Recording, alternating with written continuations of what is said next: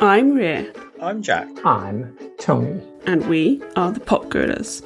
Our mission to review anything from pop culture. Our credo to do so in less time than it takes to listen to a song. Our pledge to strike when you least expect it. Bam!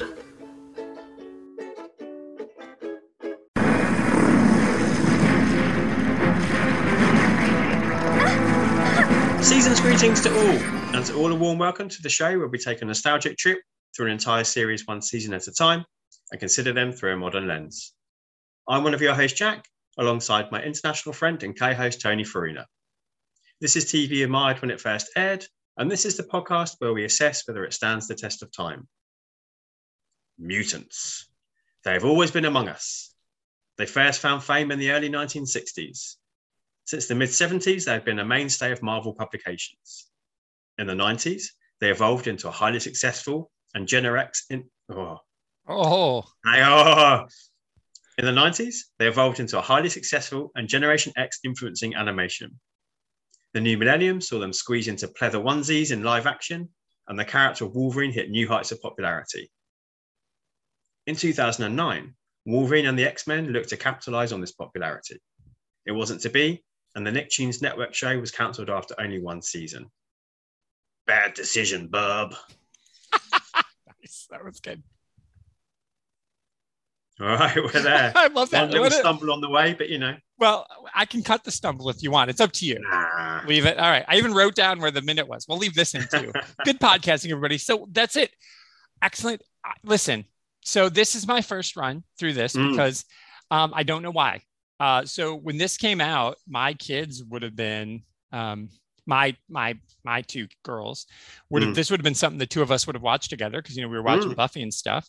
Lee's kids, um, I don't I don't think they they never really got into superhero stuff until me, so they Mhm. they definitely weren't watching it. But um, yeah, I don't know how I missed it because my kids would have been um, ten and eleven. It's interesting, isn't it? Because yeah, at this point I haven't got any. Um, so for me, when it comes out, and I'm in my late twenties, Yeah, and I think, it, yeah, I think England always has this issue anyway with this kind of cartoon. Like my whole life, it's had it where like if it's what we would call a Saturday morning cartoon, Saturday morning serial, it was never very consistent with its showings. It Mm, would be on this channel, and you get six episodes at this time, and then suddenly it'd be on a different time, and then it wasn't doing very well, so it'd move channels or days, or so that was always true. I'm not sure where this was shown in the UK, if I'm honest. Hmm. Um, this was a period where uh, money was tight, and I was finding ways to watch things that wouldn't cost me anything. Um, I get so I you. watched all of Yeah. this the first time round uh, via, via those kind of sources that I don't use anymore. I don't know what Um, you're talking about. I don't know what you're saying. money's not quite as tight anymore, thankfully. Um, Yeah. So yeah, I was watching it week by week live, but but I couldn't tell you where it would have been for other people, where it would have been available, where it was being shown. Um, I imagine, I, I know from my research, it was on Nick Nicktoons for for you guys over there, Mhm. but I mean we don't have that here. So I think CBeebies had it, but whether they were consistent in their showing, I would imagine not, because that's just the way it's always been with these kind of cartoons here. Yeah, and it's here the turtles are on Nick as well. It's Yeah. a Nick Nicktoon here. So Nickelodeon has regular cartoons. They had regular shows. Then Mhm. they ha- and they had um, like Fairly Odd Parents was on Nickelodeon, which we watched the shit out of. Like I love Mhm. Fairly Odd Parents, one of my favorite. I loved Fairly Odd Parents, and so the girls just got to they had to watch it. um, so it's again, it's kind of weird because they did it was that launch of Nicktoons. I think that was the problem. If they would have just put it on Nick, Yeah. with the turtles. But I think what they Mm-hmm. did is they started showing the turtles on Nicktoons and they needed, well, what's going to be, you know, it's just like all the bullshit now. It's like all the pluses and all the everything. It's like, let's take a really good show and we'll put it on some network, Paramount Plus or whatever, that nobody gets and nobody wants to see. And then that show is either going to go unwatched or, and it'll get canceled, or it'll be like six years in and then it'll show up like on some free thing. Everyone's like, how the fuck did I miss this show? It's six years. And you're like, oh, well, it was on this weird channel. Then we thought it was a hit when it was only, and it's one thing like USA, like Mr. Robot over here was on the USA network. Okay, but that's a regular cable network. You could just get that. You didn't have to pay extra. Like you get basic cable. There it is. Mm. But now these are all over the top streaming service things. And I think Nicktoons was one of the first, and like Disney Tunes, they were all Mhm. competing, and it was the first in America before streaming, where you'd add an extra layer to your cable package. Okay, all and right. so yeah. it wasn't part. So Nickelodeon was part of your basic, and if they had done this, it would have been gangbusters. But Yeah. they hid it, and then you saying over there it's inconsistent. Mm. So you're taking a really great property and you're making it impossible for people to see. That seems like a bad business model, and it's the argument that people will go find it because it's the X Men instead of let's get new fans. Yeah, yeah. I think that's yeah, it's really interesting. Yeah. Uh, what I didn't realize until looking into it as well was that this was almost kind of like a sequel to the X Men Evolution cartoon, which totally I've never seen- by. Like, Yeah. I, I've never seen it either. No, I came to this fresh, thinking, like, oh, it's the launch of a new show. Probably drawn in by the fact that Wolverine's name was in the title, as most 100%. Yeah. Um, it's only now that I realised it was supposed to be a follow up to. So there's four more years of stuff which you know at some point I'd like to watch where these characters are a bit younger and they're building up to this point, which sounds re- really interesting. But I think that's a credit to the season, the only season we get, sadly, that you don't actually need the prior show to to know where the characters are at, do you? No, there's a lot of, and they do a nice job in this. So everybody will just, I guess we haven't done this. So this is our break. Sorry, before we do whatever following Fringe, something, something Fringe. Our next season. That's not. It'll be there by the time, yeah, Yeah, yeah. That's not good. We'll come up with something. But anyway, so this is just we're taking a break, and we'll do this after we finish Fringe. Well, I like this idea. We'll do another one of these Yeah. classic one and duns because there's a ton of good one and duns Mm. um, series, or you know, just something real short like that, like Spaced we talk about, which is technically two seasons, but we would just do that all in one go. Um, Yeah. So this is this is our first foray into that, and so this season of Wolverine and the X Men follows. There is an overarching story. This is like a year long comic run, which is I think super clever.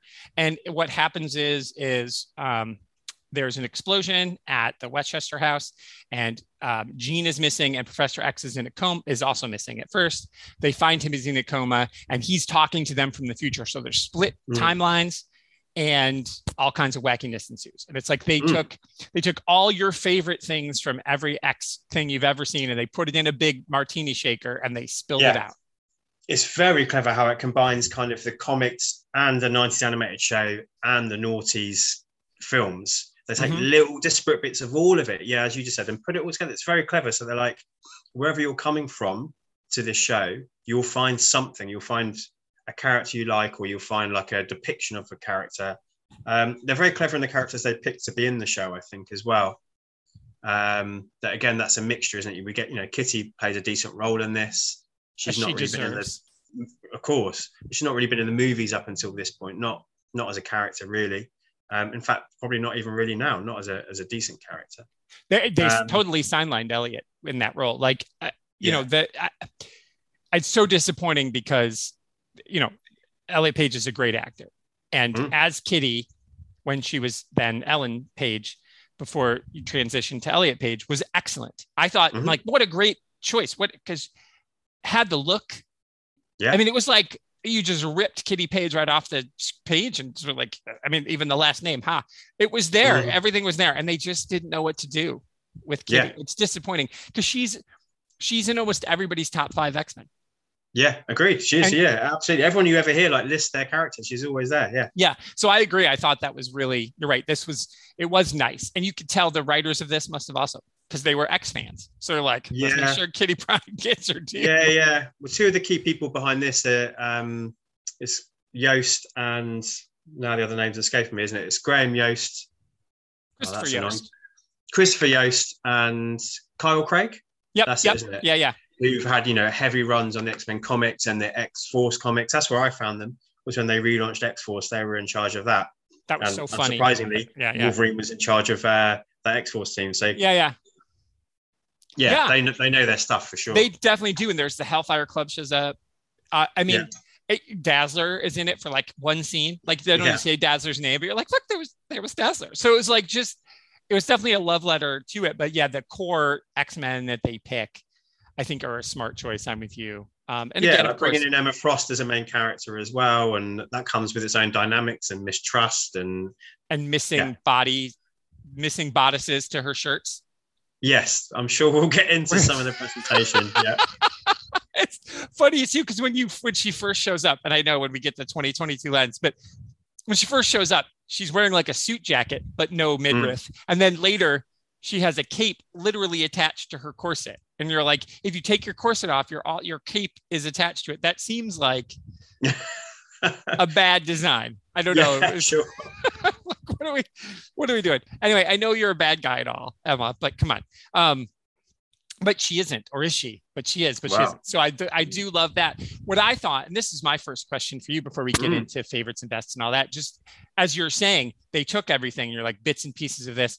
What do you, were you okay with that? As because you watched this as an X fan already. Mm. So did Yeah. you? And Whedon's X Men was already out by Yeah. this time. So Yeah. that is one of the. And then again, he who shall not be named. But boy, what a great run on X Men.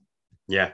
He had the Hellfire. This Hellfire Club hmm was in his run. So, but again, everything's a little bit different. So, what do you, how do you feel about that? Like, how do you feel about some of the the the beats? Like, there's definitely nostalgia. There's definitely the things. It's like for me, they're like, we're gonna give you Mojo World. You're like, cool. I fucking love Mojo, and uh, you know, you get Spiral, and I've never, you know, to see a fucking Spiral be amazing. So they're like, they give you this cool shit, but then they're like, wait, that's not a thing. So how did you feel about some of the relationship changes or some of the the way that they played with the ages Mm. of the characters? Like this is young Rogue, this is clearly movie Rogue. Yeah, that stuff never bothers me to be Yeah, honest, because I okay. mean, we whenever I hear you and um, Dave and, and you know, Mhm. all the other experts in comics motion talk about you know kind of fluid timelines and ages Yeah. of characters, I think it's fine. I think it's what needs to su- suit the story is what's important, um, and I think within the zeitgeist of the moment, certain characters were doing well, weren't they? And they just they just took took advantage of that. And why wouldn't you? So you know, you do have your mainstays, you have your Wolverines and your Storm. Um, Cyclops is sidelined here, but I think he'd been dealt such a bad hand as a character in the live action movies. He was becoming kind of I, I, I don't I don't mean this way, but it's becoming kind of villainous esque in the comics, wasn't he? He was having the turn towards the becoming the the new Magneto um, as he was for a while. Um, they, they bring Nightcrawler in, which you know, you and I. He's my favorite. Yeah, and right? again, another load of you know, probably another one that's in the top five of almost everybody's Yeah, yeah. list. He's my favorite. X Men. He's my number one. Yeah. yeah. yeah, he's excuse me, he's right up there for me as well. Yeah. So I think, yeah, that, I think they're clever in what they do, and I think it, it just works. And, and um, yeah, I think they probably just managed to give enough to every uh, multimedia fan of of X Men. Like as you said, if you're watching it for the '90s animated nostalgia, or it's a new animated X Men, you're going to get stuff. If You get watching that you get like- that version of Gambit. Even though it's true. even though it's a younger version of Rogue, so they don't have the thing like they do in the show and in the comic, but you get that game. Like to me, that's the thing they Mhm. pulled most from that 90s show is is Remy. That's my feel. No, I- that's a good shout. I hadn't Yeah. thought about that. Yeah. Because you know, and he's that's probably the best representation of him. That Gambit movie's never been made, the one with Channing Tatum. So Yeah. nobody really, I mean, that X-Men Origins version of him is fine. You thumbs down. yeah, I mean, it's it's not Taylor Kitsch's fault who who portrayed No, him, but I no, no, know not at all. Yeah, They had no handle on most of the characters in that movie. Let's be honest. right. Um, They just wanted to make sure we got Will I Am in the movie for no good reason. yeah, that's really important. That's right. Black Eyed Peas are having a moment. Let's cram Yeah. it into a superhero movie. Oh, okay. Lord of the Rings is finished and Lost is hot, so let's get Dominic Monaghan in here. Doesn't matter what character he is, just get him in, get him in. Yeah, absolutely. Um, oh my god, that's exactly what it was, wasn't it? It was yeah, like it was 100. percent it was really bad. Anyway, yeah. So Okay. yeah, I think uh, so. That yeah, they get they get comics fans because um, some of the depictions of of those are close to the comics, and then you've got the movies. And I really love Steve Blum's voice as Logan as Wolverine. Yeah. It's amazing. That is a voice I now I've rewatched this when I read comics. I think I'm going to hear his voice. It's so perfect. It's funny. I watched it on DVD because I don't have the Disney Plus right now. And there's a Oh. final, and I I have a copy. I can send it to you. Of there's like a little last of the them all talking, the characters, and they talk to Oh, the voice actor. And he, the one of the writers, says these are the his voices. yeah, He hears them, and so they actually interview him um, in this little mini like 20 minute documentary Mm, nice. about. Yeah, I'll send it to you. I I did. Should Yeah, I guess I just didn't think about it not being on Disney Plus. Of course, it probably wasn't because they're like, we don't care that you In watch. fact, it's not available on Disney Plus over here. oh, it isn't. No, Oh, where did you? You just own copies. You own it, I I have my copies. Yeah, right? Those back copies. in. Yeah, yeah, whatever. I've got copies now. Everybody's got copies. It doesn't matter. It's very good though. I, I'm pleased. I mean, I've got I've got takes. I've got some hot takes. Yeah, um, sure. Being a first time through, but yeah, I, what I'm willing to do. This is a conversation we also have in the Comics in Motion chat rooms of Discord um, Mm. about those representations, like you said. So for me, like timelines matter a little bit to me. Like I'm just tired of resetting timelines. Like just fucking pick a timeline Sure. that's exhausting to me. I don't like that. And that is actually one of my biggest DC problems is because here's the thing. If you set Batman in real time or Spider-Man or, or sorry, Superman in real time or one of them in real time, they would get older. It's fine. Mhm. But then what you can do is you can keep their stories. You can have two storylines and you can have, there's a million Superman stories you can tell that take place in the 30s and 40s. Yeah. Meanwhile, he's getting older. Jon exists. You can have, you can hand it off you've got tons of Bruce stories that you can tell in the 30s and 40s, and then you've got Dick as Batman in the 60s and 70s, and then you've got whatever you know Damian is. Would you imagine Damian as Batman? That would be awesome. Actually, that would be a really cool idea. I mean, it would be a really cool idea to have a Batman who kills. It would be an interesting dynamic. And then we already know Terry exists, right? So you you're creating a, but you can always tell Bruce Wayne stories all you want. So to me, that's just what I wish they would do. And then that's how you Mhm. can have, so you could be like, here's the consistent timeline, but there's somebody who's writing Batman 66, somebody who's writing Batman 76, Bat, whatever. That's anytime you want. And they know they've done this with the Batman 89 comics, Yeah. where they've revisited the movie universe and they've made Two Face Billy Dee Williams, which he deserved. He's him Mm. in the Batman Lego movie, but that's Mm. not, he, that's some bullshit. That's a whole different show. But so to me, that's the timeline issue that we talked about. But the other issue that I have and I don't have, the thing that doesn't bug me, is when you're like, you change up what's in the story for the medium, right? Yeah. Like the in this the Angel and Storm thing. hmm Like that's fine. Yeah. I, I don't care about that. That's cool. Yeah. You know, I it's, it's like and um the I don't remember, and again, I've not read every X, but I don't remember Nightcrawler and and Wanda ever having a thing No, me neither. No. But it's here and it works really well. And it's like, you know, Yeah. then when you see it, you're like, God, that fucking makes total sense. Mhm. You know, so I think like those things don't bug me when you make those changes. So and that didn't bug you either, like that when they give them new storylines and create new relationships. No, not at all. And in fact, yeah, the relationships don't bug me at all. And I think some of the depictions that they of how they choose to, you know, to show Angel becoming Archangel as they do in this, um, uh, It's very cool. as valid, if not, you know, if not as good, better than, than what they're drawing upon. Yeah. I agree. I actually, that was one of my favorite changes. Mm. I thought that was really cool. I really Yeah. liked that. You know, Warren's always been a hothead anyway.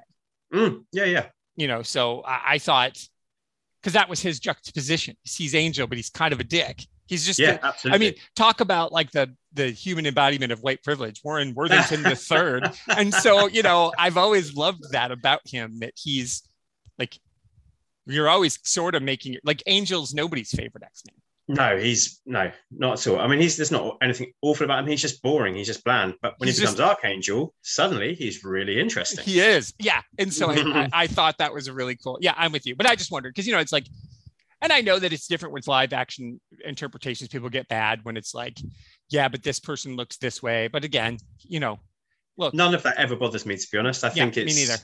I think you know the word adaptation is there for a reason. It's it, it's been adapted, it's been changed, it's been altered to fit what the the story suits. And I think as long as the essence of the character is the same, Right. that's what matters. Yeah, i agree Um, doesn't matter who what they look like or how they're played or how tall they are or any of that stuff doesn't matter. yeah As no right it is Wolverine and he has that moments of feralness. Uh, uh, also, he can stand up and be a leader. And yeah, as Yeah. long as the, the, character is right, who cares what they look like or what their story is to get them to a certain place? I don't, I don't care about that. Yeah, I totally agree. Because I actually, I mean, when you think about Wolverine being Canadian, that's the most important thing. And so Yeah. when you think about Canada, there's a huge Asian population in Canada because of Sure. the way that Americans treated Asians in the 40s. So there's a big, so it would be really cool to have an Asian Wolverine. Right. It would actually make perfect sense. Yeah. You know, I, I think, you know, if you could find the right, it has, would have to be the right actor. Like, you know, Mhm. it would have been something like if you could just dream cast like a young Jet Li as Wolverine, it'd be fucking amazing, right? I mean, he's too old now, but you know, like he has that. He's got the build, he's got the Mhm. skills. You know, he could do Mhm. all his own stunts. That would have just been like something cool. So yeah, I'm all for it. I think it will be. Unfortunately, studios aren't going to do it because they know there's going to be that nerd backlash. And so I think animated stuff and TV is the is the place to experiment. Mm. You know, um, to try different things and do you know to test out. What do you think about Emma in this role? Mm, You know, mm. let's see. What do you guys think of that? What do you think about Logan being in charge of the X Men? Because that's different. yes, That's agreed. not, you know, because you've got Storm and Cyclops there, and they're side, Yeah, they're sideline for Logan. You're like, that doesn't make any sense. So I that think would they do this happen. a lot as well. Um, Avengers Earth Mightiest Heroes. I don't know if you ever watched that, Mm-mm. which is another fucking brilliant animation. Um, but that's out at roughly the same time as kind of um, Avengers 2012 Mm. and that, that the explosion of the MCU into Phase Two and beyond. And it was hundred percent a testing ground for like characters and origin stories and how big can we go and probably still now you know kang is it you know they almost have like a season with a with a villain um Mm. in that animation you know kang comes in and he's coming back and it's cap's fault that his future's ruined and all this kind of stuff so nice. um it feels like a testing ground for what they're doing in the MCU, and, and this arguably feels the same because we did get a Wolverine and the X Men comic a bit down the line. Mm. Um, I never read it. yeah, which was which was good. So they kind of after like Schism, and I think it was after Schism, and they split off and went in different directions. Cyclops has his uncanny X Men, and Wolverine becomes the head of the new Jean Grey school, and that's called Wolverine and the X Men. So yeah, again, was this a little bit of a testing ground for that? Potentially. Yeah, and I think it's smart. I mean, I think it, it's totally fine because again, they're, they're they're not real people, everybody. And in this, Right. I mean, th- Logan is not size appropriate in this. He's not. No. You know, he's not the He's shortest person on height. screen. He is. He is definitely Yeah. Hugh Jackman height because it's like. In the comics, the only person who's shorter than him is Puck from Alpha Flight. Everybody, Right, you know, yeah. everybody, because even Kurt, when he stands up straight, is taller Mm. than Logan. Like Kurt never stands up straight, but when he does, he's taller than Logan. So it's like, um, yeah, he's definitely Hugh Jackman here, which is fine. That's also fine. Yeah. And again, I mean, I actually think the kid who play uh Taron Egerton would be should be the next If you're gonna go another white guy, Yeah, of the choices I've seen bandied around, he sounds pretty decent. Yeah, he's certainly Yeah. got the acting chops. Yeah, and we've seen him do, you know, Kingsman. You know, he can do action. Yeah. So, um, yeah. I'm uh, anyway. So let's talk. Let's jump into what we do on this show. So that was Mm. us just talking around it. So favorite and best, and least favorite, worst in 2021 lens. So, Mm. um, it will not be a big surprise to you that my my favorite and best are both the Nightcrawler episodes. Nightcrawler features in mine as well. Funnily enough. shocking, shocking. So I'll have to say, I went back. I keep going back and forth on the two. Mm. Um, so the two are and I'll, are Hunting Grounds and um, Excalibur, the two standalone next Nightcrawler episodes, and I keep going back and forth between which is my favorite, which one do I think is the best, which one do I think is favorite, and I, I think ultimately I'm going to say my favorite is the um, I'm just it's Hunting Grounds, which is the Mojo World one, and then I think the best one is the first one is the standalone Excalibur Nightcrawler on his own. I just think, and again, it's just because I don't feel they've done done. There's not been a, a, a version of Nightcrawler other than that Nightcrawler miniseries. I don't know if you ever mm-hmm. read that, where he goes to the little Nightcrawler land and he's the pirate, and there's the little tiny elves and everything. Yeah, they, they, not too long ago, like a couple of years ago. No, Years no, ago. when I was a kid. Oh, fine. Okay, there was a recent Yeah, yeah. Nightcrawler miniseries as well, wasn't there? Oh, nice. I've not read that one. So Hmm. it, it was like that to me, this this feeling, this swashbuckling Mm, okay. Nightcrawler. And I know the creators kind of wanted to take the dark, heavy religious stuff out of Kurt, and they Mhm. do, but his heart is still there. So that's where I'll say Yeah. I think that one I think is the best just because it captures Nightcrawler in a way. And I think my favorite, even though the Mojo World one, they had to just throw Wolverine, crazy feral Wolverine in there for no good reason. But Mojo World, come on, are you fucking kidding me? that was so cool. So I think that's my favorite. And I know we're supposed to wait, and, but I couldn't tell, I couldn't decide. So I just spilled them both. So Yeah, fine. Are either of those on show. list? We, we do what we want. yes, yes. That's really interesting because, um, yeah, like Nightcrawler features in mine, but neither of those episodes. Oh, really? Okay. Well, Mm. let's. What's your favorite? so essentially, every time Nightcrawler's in it, you and I love it. That- that's right. it's like we're getting little little uh like uh rewards we're like rats in a cage we're like oh Yeah. that kind of ping, ping, ping, ping, yeah so why don't you lead on my on why these two shows for you stand sure out? Then, sure um, so i think it's to see mojo world yeah, listen what a villain what a underused probably because he's hard to film Like they haven't figured a good Yeah. way to do him. You know, I'm glad they didn't do like mid mid teens where it'd have been just a big CGI blob. Mm, You know, Sure. it'd have been like really now there's really good mocap. mm. Like, can we just get I know Andy Serkis is busy doing everything else, but could we get the man in a suit and have him play Mojo? Please. yeah, yeah. Um I, I, I have to say, his presentation here is is like pretty grotesque, actually. yeah, For a I kids animation, I know it's it's pushing. It is, but it was great. It's just Oh, in a good way. Yeah, Yeah, yeah. Kids absolutely. need to be pushed. Absolutely. yeah, absolutely. And so I, I like so the reason I think my favorite one is the one where um it's where they it, it, where they're caught in its hunting grounds and they're taken he and Wanda are taken to Mm. Wanda, yeah. Mojo World by um Spiral, who's the Mhm. big pirate with all the arms for people who don't know. She's what a great baddie. I love her as a character. Like I always just like loved seeing her in the comics because I was like couldn't understand the physics of her as a kid. you know, it's like how do you work? Like because Doc Ock, they went out of their way to make us understand how he worked, and like you don't understand how Spiral works ever. Yeah. Um, this does a great job of of showing the way she moves. Like, yeah. I just think it's so. I think that's what makes it my favorite is just to have Mojo, to have Spiral, to have Kurt be the hero that he is. He he and Wanda has the whole thing is like, I don't need you to save me, and he's like, I know. And Mm. so there's like really honest. So I just it made me feel good.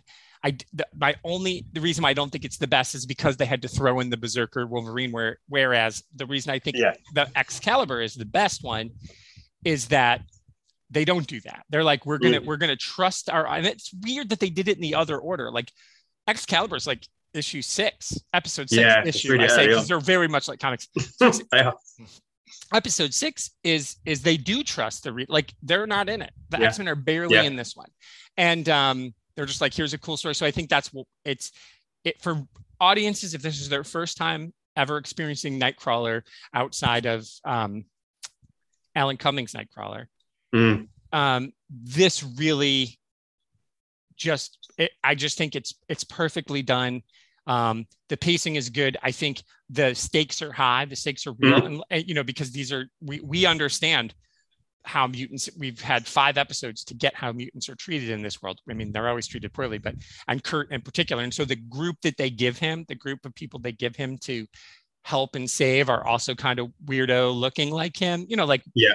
i'm going to use the word passing but you know storm storm can pass logan can pass you know Yeah. most of them can but like these kids can't kurt can't and Mhm. that's always been the thing about him is he loves humanity so much but he can't be with them so i just Mhm. thought it was so smart to give him a band of of people who are like him that way so those are my Mm. those are my reasons what are your thoughts I agree with all of that. I think I think 15 is a really strong episode, as as you said, for two thirds of it, and then they forced Wolverine into it, which is such a shame. I really like the dynamic between um, Nightcrawler and Scarlet Witch in this episode. It makes me think of Rey and Finn in Force Awakens Mhm. on uh, Jakku when he keeps grabbing her and like, "Come on, I'm going to save you," and she's like, "Stop taking my hand! You Yeah. don't need to save me." um, and that, that's kind of the, the dynamic. Not that Nightcrawler is really trying to be her savior, but that sense of like th- they're both fine by themselves, but if they work together, they'll be even better. So there's a really nice dynamic there between them. Um, yeah, episode six, isn't it? I had that was one I had ticked as being a potential too. I think, um, yeah, like they they just get Nightcrawler right in this episode, I don't they? Perfectly, and it's not quite bottle, is it? But it's it's a, it's a ship episode Yeah. where it's all kind of set on this big liner, and they're on their way to Genosha, aren't they? And um, yeah, the way that he deals with the issues is really good, and I really like um, his relationship with like the Squid Boy yeah yeah where how, how he becomes almost like a, a surrogate father figure to him. And Yeah. as you said, it's a sense of like because of the way they look, of their otherness, he's drawn to really like caring for him and making sure he's going to be okay. and he's the hero of the piece too which is also what a cool way to do it. And again i think it's really captures the sense of what it means to be a hero and what it means to be a mutant and to use your powers for good is that Mm. this kid he's like all i can do is breathe underwater. And it's like a snark at you know aquaman or submariner or whatever but he's like i think that's pretty cool. I can't do that. And so um that was awesome. Also this one does the thing where kurt moves the water. He teleports Yes. water. Yeah, what a cool, cool. visual. I was like that is they hand animated most of the show too. So Yeah. that is outrageous that they Just did. like, like the ship's filling up, isn't it? The ship's Yeah, sinking. so and he's, he's- like taking portions out bit by bit. Yeah. It was so cool. It was very cool. So that was yeah. Really clever concept. Yeah. Yeah. I'd never seen him do that before. The only thing I've ever seen close to that with teleportation is in the Jumper series, the books. Yeah. Not the, not the movie. The movie's fine. Hayden Christensen is who he is. The movie is fine. It's a different universe than the Jumper books. But Mhm. in the Jumper books, he actually figures out how to move heat from place to place. Oh, okay. So, So- I've read that first book. Um, They're all amazing. because yeah, because it's that idea of like once it's removed from the kind of physical grounding, isn't it? He can. Yeah. Okay, but yeah, Yeah. I've never got. I've never read any further. Oh, they're they're great. In the fourth one, he's actually they're um, he's shoveling a driveway that way by just okay, cool. bringing heat in. He's not shoveling the snow elsewhere. He's Yeah. jumping and bringing the heat, and then all the snow melts from the driveway. And it's like Nice. you know because he's way older and and he and Millie have a kid and everything. So um so you know it's like 20 years after the first jumper, and so he's Mhm. really mastered the skill. So it's been, it's just very cool. So it's the only time I've ever read anything like that, and then to see it, Mm. it just scratched that itch, and I just thought it was really clever. So yeah, Agreed. Yeah, what are yours? Yeah, so Nightcrawler features for me too. Um, my favorite episode is episode 10, Greetings from Genosha, which is Nightcrawler's like whistle stop tour around Genosha. That's when he meets Scarlet Witch properly and they fall they fall for each other, have kind of a you know romantic evening together. I think um, the pacing of this episode is really good. It's midway through the season, so we're getting the we're getting the beginnings of Magneto's plans because we know he's up to something. Of course, he is. Yeah, yeah. Um, yeah, I think again, like the the depiction of of Wanda of Scarlet Witch is really interesting in this show.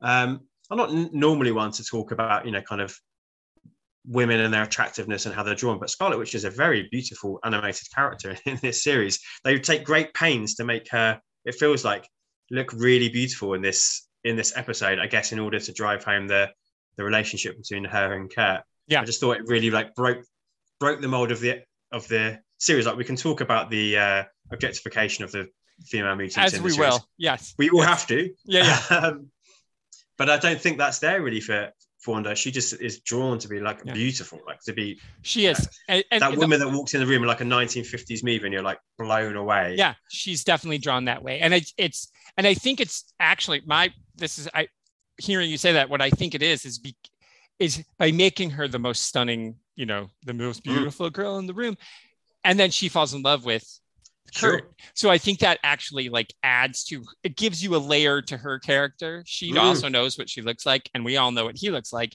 And of course, you're like you're him, and you're like he's our point of view character here. So he's like, hey, Yeah. but then she's also like, hey, because she sees Yeah, how yeah. kind he is, Mm. and that also is a commentary on how women are that way. Women are better, and again, I'm generalizing here. Let's generalize about women for a second, but the women I know in general and in the world Mhm. I think most men are punching above their weight class in most relationships. I know I am, um, without a doubt. And I just think, you know, it- women are much more inclined to see who you are as to what you look like. And so that Yeah. commentary is there Definitely. in this episode. So that is, Mhm. I love that moment too. I think it's, that's really well said. Yeah. yeah, it's weird really because you're saying like, she's she's an animated drawing. You're not like hubba hubba. You don't have like a pinup of her, but you're you're acknowledging the art the art artists are doing something very specific. Absolutely, yeah. They, Yeah. yeah, they're you know everyone's drawn to be handsome and attractive and you know toned. Except for and, Toad. except for Toad. Yeah, that's true. but there's a the, yeah, it feels like there's almost like great pains to make you know Disney princess esque. Mm, Um, that's a that's excellent. That is what it is, isn't it? yeah, uh, it feel it feels deliberate, very deliberate. The style slightly changes there. I think. um Oh yeah, I really like the depiction of Genosha. How it like it's utopian, but it has that dark underbelly, that dystopian underbelly, which is really clever. You have the Mystique um, sideways storyline, and I really like Mystique in this series as well. I'm going to talk about her with my um, best. Um, I think she's depicted really interesting, drawn really cool. I love her design in this cartoon. But similar to you, talking about the use of Nightcrawler's powers, I fucking love the end of the episode when he bounces from the island all the way back to the X Mansion. So amazing. Oh, it's so good the way he's like these constant like little portal jumps, these little like teleports. It's Especially because Magneto says he'll never make it. yeah, And you're like, you don't know. I Kurt. mean, Yeah. Magneto was right to be fair, um, but only because he had his um, he had Raven there to get him. yeah, he had Yeah, his yeah. there waiting for him. He had, you know, he had his uh, I can't think what they're called. It's like what their the term is like, you know, he sort of planned ahead. He already had that Yeah. planned out, but Right. Because, but it makes it sound like he's saying he'll never make it, but he Yeah. does. Oh, yeah, And that's absolutely. a great moment when he like makes it and he's there in New York. And then you're like, poof. And Yeah. Raven comes and gets him. Yeah. And again, that's, you're right. The way they use Mystique in this, um, this part is really smart. And I think it's one thing they just struggle with in the movies. it is. It's And again, her her origin and her story and her connection to characters in this series Mhm. has been massively changed. Yeah. But for me, I think um, because of the presentation of the character in this season, really works. Yeah, I think you give. I mean, in the comics forever, you know, it was a long time till she became more than two dimensional in the Sure. comics for years and years. And you know, and then there's the Rogue's mom storyline and all that other stuff. You know, I didn't know what to do with the naked blue lady for a long time. It was always just like we have a naked blue lady. We're not sure if we should do much more because that's pushing. Are we allowed to have the naked blue blue lady. Um, and I don't think the movie, and I'm not a big fan of either of the actors who play her Mm. either. I don't think, I mean, Rebecca Romijn's fine. I don't think she's a very good actor. And I, same thing. I feel the same way about Jennifer Lawrence. I don't think she's, so I don't think they had somebody who, like, I'm just, I, I don't know. I, I feel like Lupisha, Lupita Nyong'o, who can play everything, like she would be an excellent, because she's Yeah, so, yeah. she can do face. Yeah. I understand the whole point of of Mystique is she's pretending to be somebody else, but that's the thing when she's somebody else, and they do it perfectly in here. You Mm, know it's still mm. her. you do. Like it's yeah, yeah. it's like there's something that they do that those actors because it's not in the movies. You're having the act when she's Senator Kelly. You're having that actor play Senator Kelly. Like you can't pull Yeah. it off. So I think that's probably part of it. But they capture it here like so No. perfectly. That's a good shout. They need they need Nick Cage and John Travolta in Face Off. Oh my god, That's what they need. exactly what they need. You're right. Oh my god! They need people to be mimicking mannerisms of each other in order to yeah, and I, I love that. And I think they avoid the naked blue lady issue in this by having a cool like, costume design. what a great um, costume. Yeah, it's Yeah. awesome. Yeah, yeah, absolutely. It's probably my favorite design. I would have thought for Mystique actually. Yeah, absolutely. I don't think I've seen it anywhere else. Yeah, Yeah. Only it's, I think we've seen like the kind of the blue and white, haven't we, before? But it's like a, it's its own thing. It's like something they've come up with for this show, I think, because they have given her a, a different backstory, haven't they? Mm-hmm. Yeah. Which segues nicely into my um yeah my best episode. Yeah. Which for me was episode fourteen, which was Stolen Lives, which was the Mystique and Wolverine episode. The Weapon X story. Weapon X story, essentially. Yeah. Yeah. And um, of course, I'm going to be drawn to that because I'm a big Wolverine fan, uh, as a lot of us are. But I think, again, for me, it's what I always talk about. It's a mini movie. Um, this episode, the, the, the when it started, I totally forgotten. There was so much previously on. I was like, oh my god! Like For the first episode is six episodes. I know, and then that just stopped. Finally, thank goodness. Uh, but for this episode, there was like previously on. Five minutes later, we're still on previously on. Like, get on with it. But um, I think this is the episode that pulls everything together, doesn't it? And kind of really Yeah. hit into Act Three from this point. So, yeah, it's the introduction for this season as well of Wolverine's like tracking visualization, which is so cool. Like, takes in big breaths, and then he kind of like can visualize what's happened in the past in order to track people. And again, I've never seen that with him before. I don't think where like they've tried to, you know, it's a skill he's always had, but they've tried to visualize that for us as a viewer, for us to understand what he's doing in order to. So I think that's really cool. There's loads of great action. X23 comes in. Um, what a moment. I, because I'd never seen this before. For 2009, Laura shows up. I'm like, damn. What? I mean, they really, these guys were fans.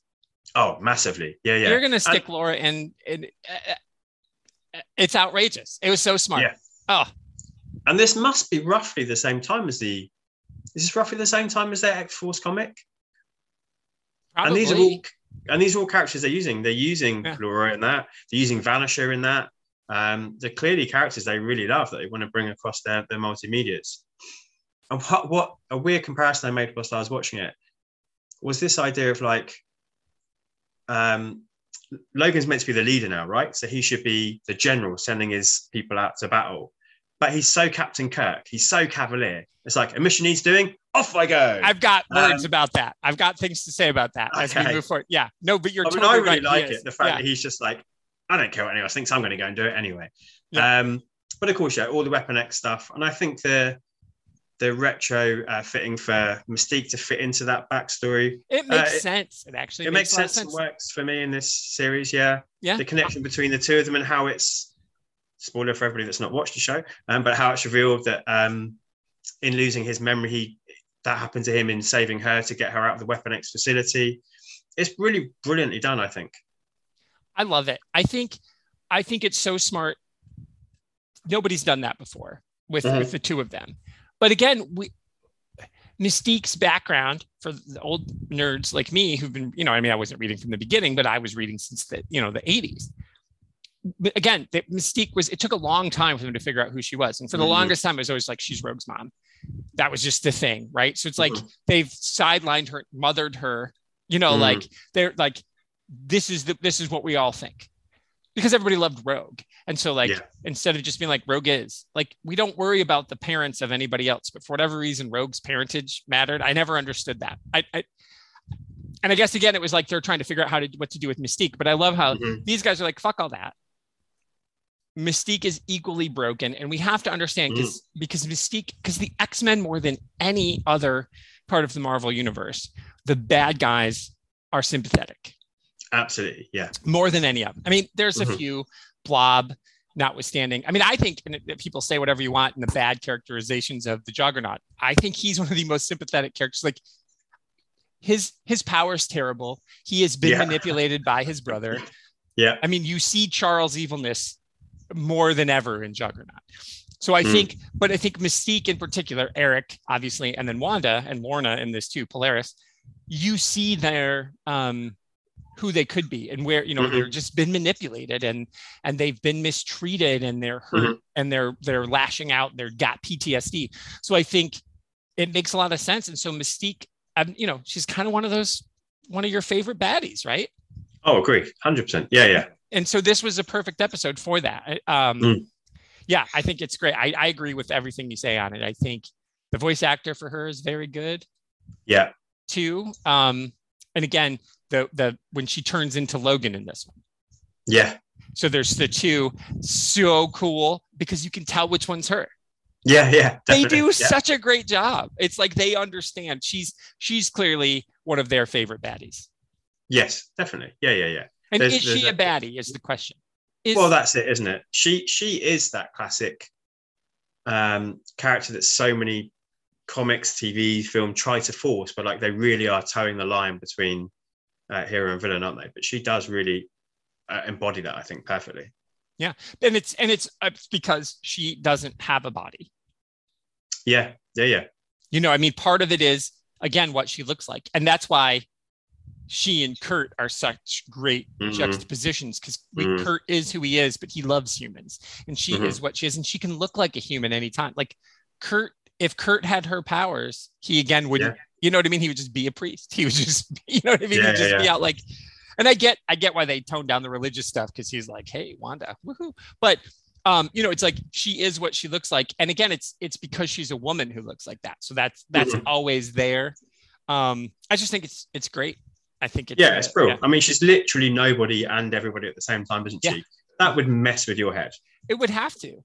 It would Yeah. have to. And imagine, I know that in the first class movies, they try to shoehorn, you know, like little young Raven in to know what Mm, it was oh, like as a child. And that was Mhm. fine. You know, that kid who played young Raven was fine. And I get what they were doing because they want her and Charles to be friends and all, to be siblings.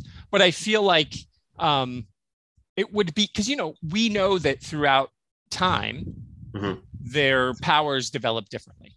Mhm. We always know it's like, well, it's puberty, but it isn't for everybody Yeah, all the characters aren't. And so we don't really, again, know much about Rogue or about um, Mystique. But whenever she figured that out, she was always blue, right. Yeah, just like Kurt was always blue. You know what I mean? So, like, when you come out looking like you look, it's just, and then so I would assume like the trauma of being her probably Mm. pushed her to becoming a shapeshifter sooner Mhm. than puberty, sure. Makes sense. you know? So it's, it's something you don't think about. And I think this, the X Men always make me consider like Warren's born with Yeah. his wings. Yeah, Kurt's born blue, Mystique is born blue. It's like Hank isn't born blue, No. right? Hank does that to himself, you know, uh, depending on which version you are. But like, it, it just even in this, you see the flashback. Like Scott's not even born that way. Mm. You know, Scott wasn't born blasting himself out of his mother's body. You know, he doesn't have No. until he hits puberty. So Like that is a cool, like a horror movie version of. Why hasn't that been done? I don't know. That's, That's pretty rad. In a bad way, obviously. In a but, you bad know, way, yes. be- I'm sorry, Mrs. Summers. yeah, Luckily, he's younger. Scott's older, so it's fine. Or Alex is older, so it's fine. yeah, Um, yeah. Yeah, yeah. So anyway, I it, I just love it. You're right. Good choice. Excellent choice. Sorry, I'm just rambling over the top of But your the pick. fact that we can, you know, I think I, I could have picked from a few more as well. I think there's a lot of strong episodes in this. As a single season, 20 ish minute long, um, there's a lot of really good episodes. Yeah. No, I agree. I agree. Well, let's speak now since we've talked about we've praised it. Let's shit on it a little. Yeah. Let's before we get into least favorite and worst. I did want to discuss the Captain Yeah. Kirkiness, and that's exactly what it Mm. is. My problem with the Captain Kirkiness is that him saying, like Charles says early on, we got to keep the band together, and then he keeps Yeah. running off on his own. he does. yeah. and then he sidelines the female characters more than he should. Don't love that. We'll talk about that Mhm. in a minute. There's a lot of like, stay behind Storm, stay behind Yeah. whomever I'm with. But then, but then he's also like, anytime Scott wants to run off, it's just because they hate each other. I know. Yeah. But it's like whenever Scott wants to go do something, he's like, you got to stay with the team, Scott. And Yeah. then the next, and then five minutes later, I'm going to run off with by myself. So I didn't like that. Didn't Yeah. love that. Like I just thought that was a little inconsistent. Or do you think that No. was intentional because it's like fuck you, Scott? I think no, I think you're right to pick it out. I do think it's a problem. Um, I think it works in the episode I was I was celebrating. Well, it 'cause I think works in meant- a lot of the episodes. I just say, there, but I yeah. think yeah, there is a there is a very heavy like Scott, don't chase after Jean. You got to be here Yeah. for the team. Yeah, absolutely. Um, but is then, it yeah, because say- it's Jean? Because he knows that Bye. Jean sees him first. yeah, maybe that's interesting. I hadn't Yeah. thought about that either. I mean, it is def- definitely double standards, but I mean, I think he's quite happy performing those double standards. He doesn't care. Um, there's a definite sidelining of of Scott of Cyclops in this show again, isn't there?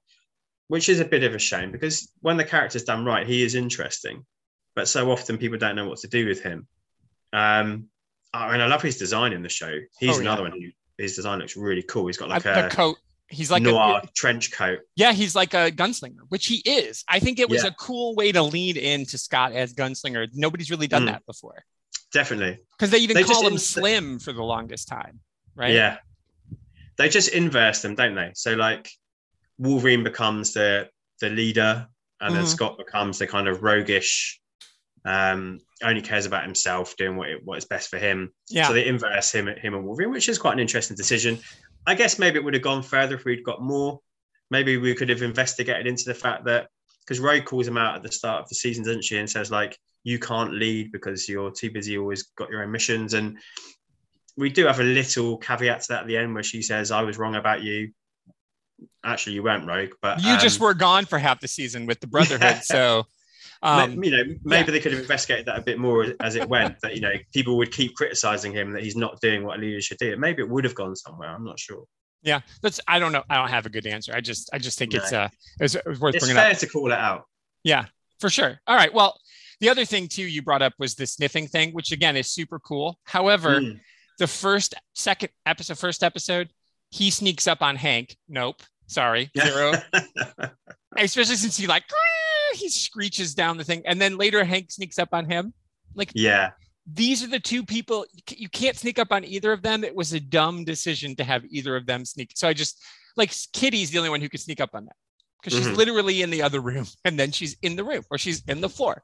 Um, Yeah. So I just thought that was dumb. And then it was like, then like halfway through, you know, it, episode four, they're like, oh, let's we forget he can sniff, so he, they just Yeah. start doing it. Pay no attention that we didn't acknowledge that in the first three episodes, and then they just retconned their own thing. But I love it too. I think it's a very cool visual way to represent it. there's a little bit of that, but I, I remember, you know, we talked about Angel more than Buffy, but we talked about those shows at times kind of forgetting their own lore at times Right. because it suited what they needed for the moment. This definitely does it. Like every now and then, the mutant powers don't quite match up to what they should do for that moment. Yeah, I agree with that. Yeah, it's all good. It's all fine. All right, Yeah. let's do. You go first this time. What is your least favorite and or worst, whichever we do. What least favorite first? We do know least favorite. Yeah, for me, least favorite would be um, towards the end, which often, you know, we pick that out as well. Don't me interestingly. I really couldn't be bothered with episode 21 Rover, Yeah. which was set in the future with um, Professor X. And it sort of moved this character called Marrow. Marrow. Marrow into the limelight. And I, I like the idea of her having the um, kind of Iron Giant esque relationship with this reprogrammed Sentinel. That's cool. I like that. But they just don't do anything interesting with it in this episode. And she's not a very good mutant. Like in terms of her powers aren't interesting, and her uh, her look isn't very good. Like what she can do with her powers, they're all just a bit boring.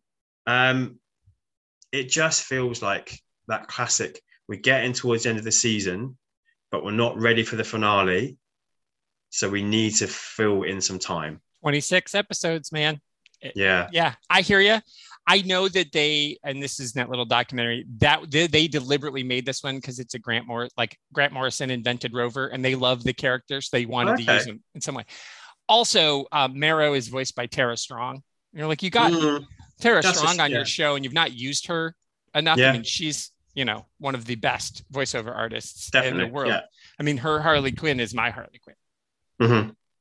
You know, and and um, so that's my I'm with you. I'm like, you could just cut this one. And I love Bishop. I love seeing some Bishop. He's misused too. in this. I mean, the whole future storylines in general, I think, are are misused. They're it's a cool idea, but it's like. Mhm.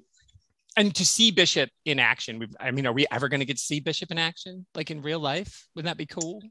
So he was in Days of Future Past, wasn't he? Oh fuck, yeah! But, but, it's but, been a know, while. It's been a while since I've seen. it. but, but but not but not really used to his extent. He's such no. a great character. Oh yeah, So seeing him in this and the big M on his eye, and you're like, "Fuck, it's miserable!" Oh my god!" yeah. Um, yeah, but I think the future stuff in general was like just blah. Um, it's fine. Yeah, it's fine, It but you're right, be this is- Future Past, but, but it's, it's not. It's not. It's fine. and this Rover one is definitely bad. I agree. Like, didn't need it. Don't care. Don't. No, don't and it's yeah, it's not awful. And I agree with your points. Like Rover is, uh, you know, I called it as well. I like the idea of Rover, and yeah, you're right. Tara Strong is a very talented voice actress. Um, so I'm not criticizing her at all, but Yeah. it's just it's Yeah. just that classic. Like, what's the point? Yeah. No, that's why it's your least favorite, not the worst. Exactly. Yeah. Yeah. What about for you? Uh, my least favorite, I think, is um, Overflow. Which- Mm. which is do, do, do, do, do, do, do, the fourth one. Believe it or not, it's the one where they go and get um, Storm, and Oh uh, yeah, uh, yeah. it's listen two two problems with it, and it was almost the worst. My, my least favorite and worst were again right up against each other. But the reason I go with Mhm. least favorite on this one is because number one, um, I, look, Storm th- they make Storm a damsel in distress. Don't love that. Yeah. Storm is Yeah. never a fucking damsel in distress. This is some bullshit. Number two, um, Africa is a continent. And I understand, like in the future, Charles is saying Africa as a continent is wiped out. And they even, Mhm. I'm like, okay, I'm with you so far. I'm with you. I'm coming along. And then Hank is like, when they're going there, he's like, there's not even a cloud in the sky over all of Africa. And I'm like, oh, okay. I'm, and then when they get there, it's like she's making it rain in one place, and somehow that is Africa. And I just, I'm tired of Africa being like Mhm. that is lazy writing. And it's just so it just bugged me. It's like, come on, don't sideline. Like, I was always Team Storm. Like, episode issue 201, who will lead them? That's one of my favorite all time X Men covers. I don't know, I'm older than you. I don't know if you've ever seen that one where it's the big question mark and Storm's flying up here and Scott's down here and he's he's shooting up at her. Oh no, I haven't. Oh, cool. Look it up. Dude, X Men 201, Uncanny 201, who will lead them? I mean, I wore that fucker out reading that. I mm-hmm. love I was always Team Storm. So that's part of it too. It's like that's what's my least. It's like this is for all the other things that I've said. I'm like, oh, let this go, let this go. I just don't love sign lightings. I don't. Storm is Yeah. not weak. I'm Yeah, yeah. sorry, that pisses me off. And they give everybody they power up everybody else. Mm, And later, Storm has stuff to do. And I Mhm. like the Storm and Angel thing. I think that's cool. I love that flying scene. You know, I think that was animated beautifully. This just whole one just just irked me, I guess, and just was like, I, that's so I got I just I'm you know I'm pissed. I'm just starting to make grunting sounds. So I'll Yeah. turn it no, over. I, I agree. I think um, I think it's it, it's that thing we often talk about, like comics and cartoons. I do like the fact that kind of her. I know what you're saying about like her as a character is reduced, but when she's um, been taken over by the Shadow King, like Yeah. her manifestation of her power seems big, seems powerful. Absolutely. Yes, it's, it's bullshit that she can make it rain over the whole of Africa. Yeah, agreed. Um, but that limitless budget is it, it is a good thing. I think because I really love the Legion TV show. Mm, which I've still yet to see. Yeah, sure. So I won't spoil it at all. But where the Shadow King features prominently, Which would make sense because Legion's insane. I- there you go. Yeah, exactly. So I think probably I was a bit caught up in like, oh, it's the Shadow King. And actually, I was really annoyed when it was, oh, it's the Shadow King. Oh, and now he's gone. Um, yeah, they kill him. Yeah, absolutely. Like he could have been a nice reoccurring villain, or the way he's used in Legion is really good, particularly for the first two seasons. Anyway, is really really strong. So I think I maybe I was sort of glazed over all Totally the stuff that you have right, Yeah. you've rightly picked out. Yeah. Yeah, no, that's all totally fair. I mean, again, no, you're right. They do show how powerful she could be, but again, Mm. you've never. That's not. And again, it's not really it, her, is it? it doesn't work, and it's just like for her to get suckered like that. Mm. I just didn't. It just doesn't. Like they're trying to play on her kindness, Mhm. and her kindness is what gets her suckered. I just, but Yeah. she's not.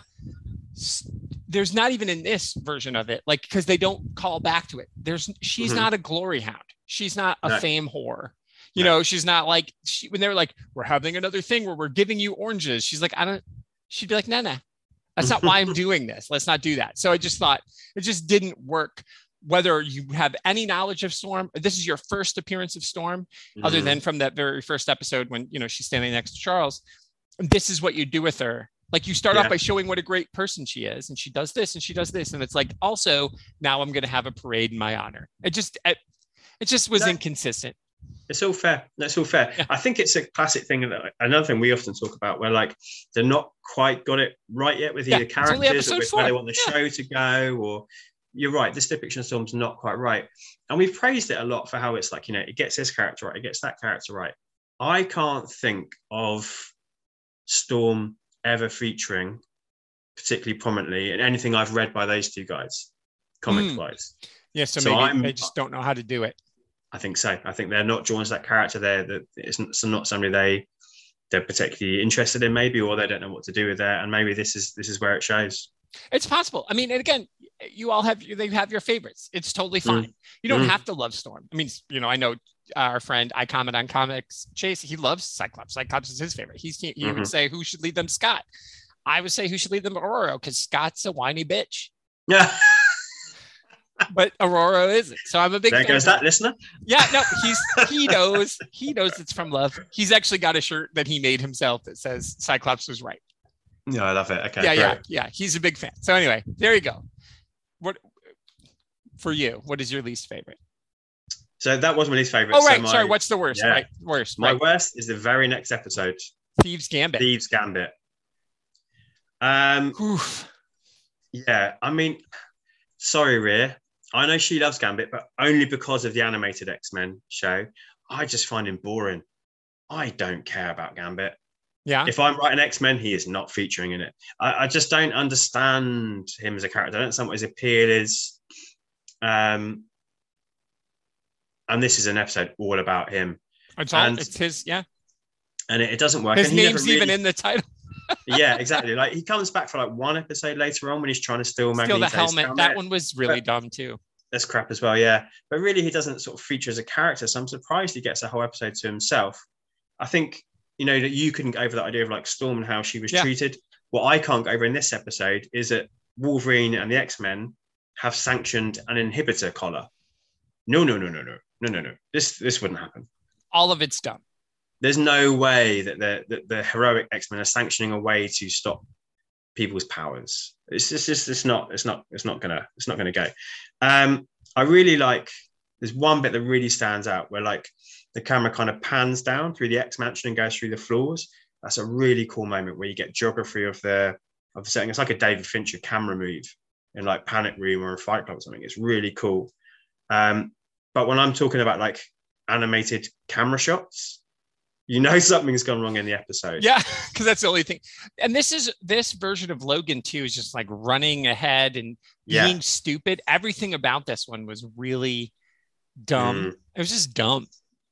It was. And there's another, you know, Phil LaMarr is another amazing voice actor. Mhm. Um, like John, John Stewart Green does he do? I he? think- Is that right? Oh, nice. Well, I mean, it's, um, I mean, he, you know, uh, maybe I've got that wrong, and I, I should have Yeah. looked it up. But he does, you know, does a lot of like, you know, good voice work and a lot of superhero and other animated stuff. But he does Gambit here, and his Gambit accent is not good. That's a and that's a tough accent to do. To be Yeah, honest, fine. the guy in the animated series though, Yes. So I mean, you know, it can him? be done. Get him back. yeah. Um, and not just because you've got this guy in, in your cast, because I think he plays several characters. Yeah. And right, no, sort Phil LaMarr, yeah, he's definitely a big. Of course, my my computer's being a dick right now, but yes, he not is. feeling a bit sorry for him. It's Yeah, not yeah. his fault. Like he's been given this, like, do your best. Yeah. But um, yeah, not great. Yeah, No. John Stewart in the, in the animated Green Lantern, Yeah, Justice yeah, Limited. yeah. And he's And he- awesome in that. Like, yeah, perfect. he's good in a lot of stuff. I mean, he's in Futurama, obviously. I mean, he's yeah, yeah, you're right. You and that's just it. You're like, well, is and that could be just like with Tara Strong. Like, we got this guy. We got to give him an episode, but Yeah. have him be somebody else. agreed. You know, he can do have him do Bishop. Mm. You know, Yeah. give a do a Bishop. I would love a Bishop prequel episode. There's, you know, I mean, like, because they I, Bishop is totally under. Again, it's cool to see, but underused. Like you said, the future stuff. You'll notice we've talked for an hour and we've hardly talked about the future stuff because it's not great. Mhm. But it's No. not. But it's also not the worst. It's just fine. Yeah, it's just fine. Whereas for me, yeah, I think like the collar thing is a big problem, and the whole episode hinges on that. Yeah. That it gets stolen and, and Wolverine has to It's work bad. with Gambit to get it back. As you said, Wolverine's depicted poorly here. Gambit's not a character I'm interested in. So you put all these things together, it's just like mm, I'm skipping this episode next time. Totally fair. I think that's totally fair. I mean, it was on my short list of uh, between, like you said, least favorite bad. But honestly, the one that I ended up, and I, I, I Mm. between least favorite and worst is, um, and again, I know this, I, I, and I know it's totally. You're gonna probably not love this one because I know how you got into Wolverine. I do not like Code of Conduct at all. This is, this is The towards silver, the end, right? the, yeah, with the Silver Samurai. okay, yeah, yeah, I don't love this version of how it's done. I understand Mm-hmm. why you want to tell this. I mean, fucking Silver Samurai, what a character. yeah, Um, um, you know, I get that you want to bring Mariko in. I love her as a character. Yeah. character. I understand what you're doing. This was just totally out of place for don't need it in the middle of the series. Just don't No. need it. And what I think makes it the worst one for me is because it's, out of place. Like again, these it's out of place. Yeah. Again, Wolverine's going to stop. We're getting near the end of the thing, and we're and I understand they're like Silver Samurai is capturing the X Men and he needs them, but it's just he sidelines Rogue. Rogue. Mm, He sidelines her at least three different times. He's like not because he doesn't trust her, but because he's like, you stay over here. He's like, these guys are trained assassins, and like they undo it two sentences later. Like, right, they're trained assassins. She's Rogue. She's got to touch one. yeah, right, yeah, absolutely. Which she and does, then, and then she does, and it's like even she in the comic is like, have you? Do you know who I am? Like, I so I just don't. I don't love again the way Wolverine is depicted. I don't like this Mariko. I don't. No. I just think the whole and and the other problem is what makes it the worst is again they forgetting their own lore. They're saying Yes. you can't use your mutant powers. Mhm. Wolverine can't. Sh- it's not like in the uh, Black Panther movie where they take the Black Panther Mhm. power. The you potion, can't yeah. take away his mutant powers Mhm. his agility, his healing factor, his ad- you- he does so he doesn't use his claws. But he's Right, yeah, totally at an advantage. This whole setup is stupid. So what that mm-hmm. means is the Silver Samurai can't use his mutant powers. He can't Yeah. supercharge his awesome sword. I mean, and he looks cool. Yeah, it's yeah, a cool depiction of him, better than in the movie. You know, yeah. Super cool. This is what I want him to look like. And again, I love Mariko. I think she's a great character, poorly used here. So again, I'm probably bringing in some of my, both of the ones, my least favorite, worst. I'm bringing in my baggage that I said at the beginning I'd leave at the door. I'm cool to see a Silver Samurai, a Mariko episode. I'm cool to see Silver Samurai team up with Sinister or something. Like Mhm, mhm. play with it. That would be cool. All of a sudden, it's Sinister and Samurai. That would be cool. Yeah. I'm all for that. And then Mariko could be there. But this just doesn't work. And that story, the plot of like, oh, don't use your powers. Well, that doesn't work for Logan. No, So no, it no. just was dumb. The writing No. was bad.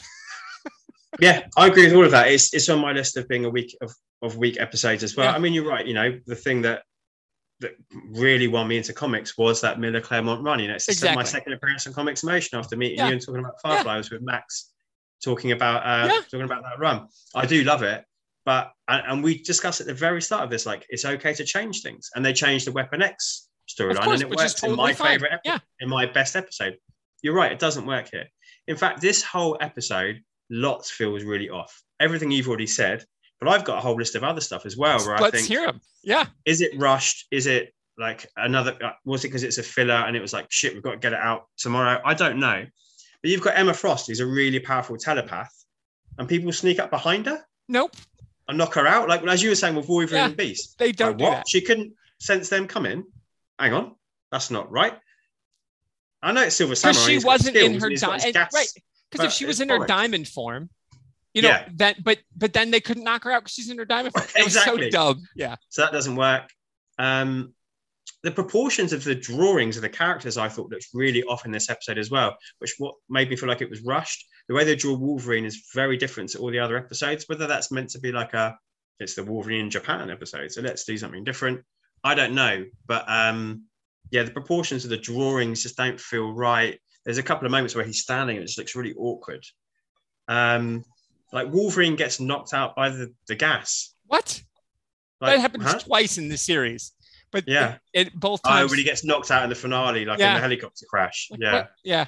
No. Like for the same length of time as all the other mutants. Well, so he's not got his healing factor at this moment. Just for this moment. Yeah. yeah. Um, yeah, it's stupid, isn't it? Like the way that um whether this is necessarily a bad thing or not, but the Xavier kind of manipulation in this episode is is pushing like what we can accept as being what we know he always does. But it's Mhm. pushing into like kind of villainous territory here, I think, in the way that he's like manipulating Wolverine and manipulating people to do that to do things. So yeah, there's a lot that just doesn't work in this episode, unfortunately. Yeah, thumbs down. So that's why it's. I just think it's just. Different writer. I mean, uh, right? I'm just like so excited to see the Silver Samurai on. screen. Like I love him, and I love, like I said, Mariko's one of my favorites, and I'm with you. I love those really.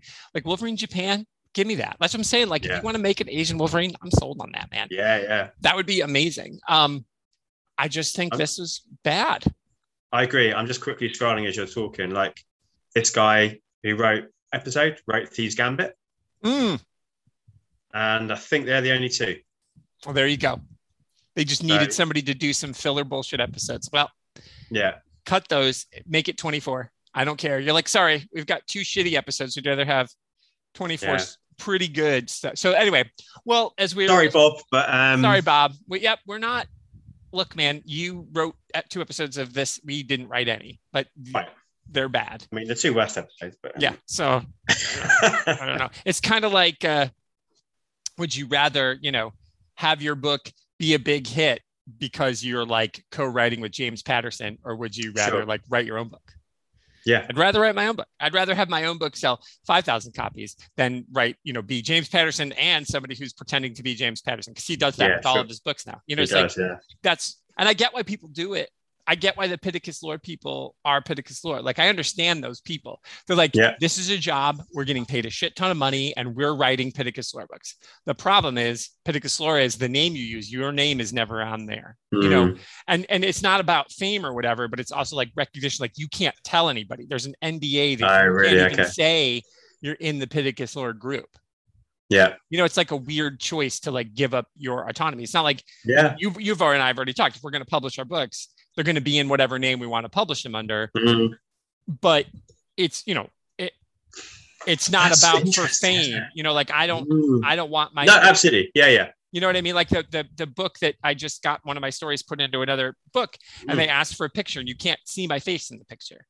oh, okay, You know what I mean? Like it's just a silhouette Yeah, yeah. of me against the sunset, so you can't see me. And I I don't because I'm not like there's a reason Yeah. we're doing a podcast, not a TV show. yeah, yeah, Yeah. That sense of credit's really interesting. I've never heard of that before. Yeah. but having just finished watching The Leftovers, and you know, we're going to talk about that being a Damon Lindelof show, and it is like Yeah. because it has all his tropes, it has all his traits, and I mean that in a positive way because I fucking love his stuff. Yeah. Um, but you hear him talk about it. He's like, it's not a writer's room. It's a it's a writing team. Like, find my name's there as like the creator and the writer along with Tom Perrotta, the the book author, but he's like, it's not like a, it's not like a writer's room that I lead. It's like we all write the show, and you hear him like parceling out this credit. That's really interesting. That this series of books is like there is zero credit for everybody who's yeah, working on yeah. If you're a, like, Wow. that's why. And the cool thing was, you know, when Pittacus lore first comes out, you know, like that's the character in the book too, in Mhm, the I am mhm. number four books, which I love those books by the way. But you can tell as they've gone on and they've kept it, the quality goes up and down, Mm. and you can tell. Oh, naturally, yeah. you know, and I didn't know at first that it was, you know, you knew it wasn't real. You just thought it was a, a pseudonym. And then I found out later it's Yeah. like a group of people and it's like, you're writing this book and that's who, you know, but you don't get to know who you are. Yeah. And again, it's just more of like an NDA. You know, I, I just don't love it. Like, well, you're Mm. writing these books. So to me, I'd rather write a book that's my book that I'm in control of, where it's not, Yeah. you know, um, and it's always the case. Like the producers get in the way of stuff. Where Lindelof's not that kind of producer. He gets out of the Mhm. way. You know what I mean? Mhm. Like he wants he wants to make good stuff as opposed to being like, this is what I think. And Yeah. like, eh. I mean, that's why everybody, you know, with Rian Johnson's Star Wars movie, people got pissed about that. But JJ stayed out of his way. Yeah. Yeah. I think that's a great movie. And I know I'm in the minority there, but I think it's a great movie. I love what I love it. Um, they took a risk. It was a mistake. I get in the lore, they should have just given him his own trilogy and then you know Joseph Gordon-Levitt would be a swashbuckler in space Ah, Yes. uh, because you know he's in all of his movies. Um, Mhm. Wonder who he'll be in the new Knives Out. Because in the last Yes, Knives Out, he's right. just a voice, isn't he? Yeah, he is right. Yeah, Yeah, he's just on. yeah. The, he's on the radio, is he? Yeah, yeah, And, uh, the police like radio, I think. yeah. And he? he's one of the characters on Canto Bight in that movie. He's just a voice. Yes. Yeah. Yeah.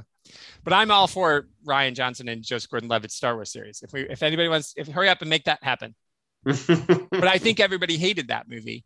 But again, that was the producer getting out of the way. JJ was like, Yeah. I'm not going to do it. And I appreciate that he was willing to do that. But yeah, so it's, I don't know. We're, we're going down a rabbit hole. Sorry. Um, because as we're run, coming towards the end here, we obviously have to talk about, to me, the, the biggest thing from the 2022 lens is the female objectification slash Yes. representation. Now it's interesting to me of the the choices that they make with how so if there is an exposed midriff yeah. probably a baddie Yeah. the storm when storm's in her costume fully covered when she's out of her costume and like in her suit jacket which is very sharp she's obviously not wearing a shirt under her suit jacket which again Mm. doesn't seem very comfortable because there's just a little bit of exposed skin there but it's not a full butt belly button but like the except for lorna Mm. but she's evil in the future sort of you know polaris Yes. if you're covered up, you're probably okay. But if you're willing to show a belly button, you're going to be a baddie. I found that super weird. Yeah, I'd not thought of it, but yeah, you're right. Yeah, absolutely. Like Kitty's covered. Yeah. Laura- but Laura in the future, Laura's not covered. She's in like No. a sports bra and pants. And Yeah. again, why are you in a sports bra and pants? If it's hot, shouldn't you be in sports bra and short?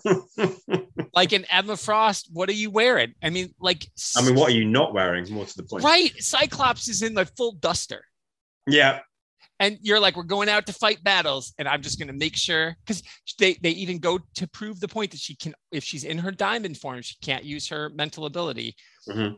well she's almost always using her mental ability so maybe wear a jacket Yeah. is anyway Yeah, what are your true. thoughts obviously you thought it too as you were watching the I did. I female mean- representation yeah My note was the animation is is is a bit butts and boobs in its presentation of female characters. yeah Um, I mean, we can criticize that and we should. I mean, I guess we can also say it's not inconsistent with how the characters have been drawn and depicted in the comics. Again, for right or wrong, do you know what I mean? It's like no it's yeah. not it's not particular to this show. Like Emma Frost has always been drawn as this kind of you know Yeah. sexualized using when she first shows up in this everybody stops and is like they do hey yeah whoa they're like yeah but she has always been that way hasn't she i mean Yeah. this was a chance in 2009 to do something a bit different um, I like what they do with her. I like Yes, the yeah, yeah. characterization of her in this and the Yeah. conflictedness and how she falls in love with Scott. So one person's favorite X-Men besides Chase is Emma Frost. Scott. sure Yeah. Yeah. ev- well, everybody else doesn't like Scott, but Emma Frost and Chase. Chase in the real world, Emma in this. Yeah. Yeah. I think for me, it's the proliferation of it. Like, I think if you had that Emma Frost, you're like, okay, well, they always depict her in that way. Yeah. But like when you get Rogue standing and it's like a butt shot, and you get, you know, Kitty less so because she is depicted as being a bit younger in this. Mhm. But pretty much every character at some point has, you know, like a Howard, objectified how how is cut off that Domino? part of their body. How does Domino stay in her costume? Sure. Yeah. Yeah. Absolutely. It's very. Do, you know like Wonder Girl in DC Comics? I don't know. So she's the Earth 2 Supergirl, is what she Mhm. was. Power Girl, they may have called her. Power Sure. Girl is what she's Okay. called. So she's wears a she's if you just go to your Googler and just type in Power Girl window boobs, just do that for me real quick. Is it like red and white? Red and white? Does she wear? Yeah, yeah, yeah. Okay. Yeah. Yeah. Yeah. Domino's got the window boob thing going on, right? It's like, With like the gap. yeah, it's like what just cover that shit up, man. And again, I get it. These are car- again, they're cartoon characters. I'm not pretending to not show that they're women and give them boobs. That's fine. Yeah. But it's like eh, all the cleavage that is being heaved everywhere. Yeah. And, and again, I'm sorry, that doesn't seem like a good fighting bad guys look. well, unless it's to distract them, of course. Of course, but Domino doesn't need to do that. Well, no, but that's also why she would stay in her clothes, wouldn't it? Because she's lucky. So, I mean, it would That's, all be okay. okay. uh, right. I'll give Domino that. Right. I do love Zazie Beetz Domino. That is my, oh, I yeah, mean, she's fantastic. Yeah, yeah. when- perfect. when I saw her on screen in Deadpool 2, and it's like, wow. I- I- Mm. and again, playing with, I mean, because Domino and this, they have her like blue, you know, blue ish. Yeah. But in the comic, you know, but but the, with the eye being darker, and they just flip that on Zazie Beetz. Boy, she, Yeah. she's a stunner. Oh, yeah. Amazing. Like, uh, whether she, maybe she doesn't want it, but she could have fronted her own stuff quite easily. She could have gone and done plenty with that character. Yeah, yeah. Um, I would love to see a Domino. I mean, I don't know, like a Domino long shot. I, that might get old. Yeah. But I mean, like, because long shot shows up for like a second. Yeah, yeah. Little mini, series. little, uh, little mini series of Domino. Be all right. Yeah, I mean, I'd watch that. I'd watch that Yeah. show if if they want to. If if she's the way to bring her into the M- MCU, give her a mini Six episodes. Yeah. Yeah, 100%. she's because she's so charming. Zazie is Mm. anyway, and Domino is a charming, fun character. And I think the fact that they Agreed. do, she's the best part of the bridge to the future. Yes. Is that Domino is still there, but she's still she hasn't aged very well, and she's got very perky breasts. Still, yeah. yeah. 20 years in the future, everything's holding up fine. Good for you, ma'am. Maybe it's because you wore a corset your whole time. Um, yeah, I don't love that. I mean, and again, it's you're playing, like you said, you're playing into, and I see, you see who worked on this. It's a bunch of straight white guys who are like, sure. Yeah. you know, Yeah, and, and I mean, I mean, it would be, I, it would be wrong to pretend that young men who are straight, you know, cis dudes see these comic book characters and are like, "Ooh," you know, Mhm. like it's it's it's not quite as bad as porn, but like your representation of what you think women are from comic Yes. books is is wrong. Yeah, and, yeah. And and again, the character who is best done is of course Kitty. Mhm.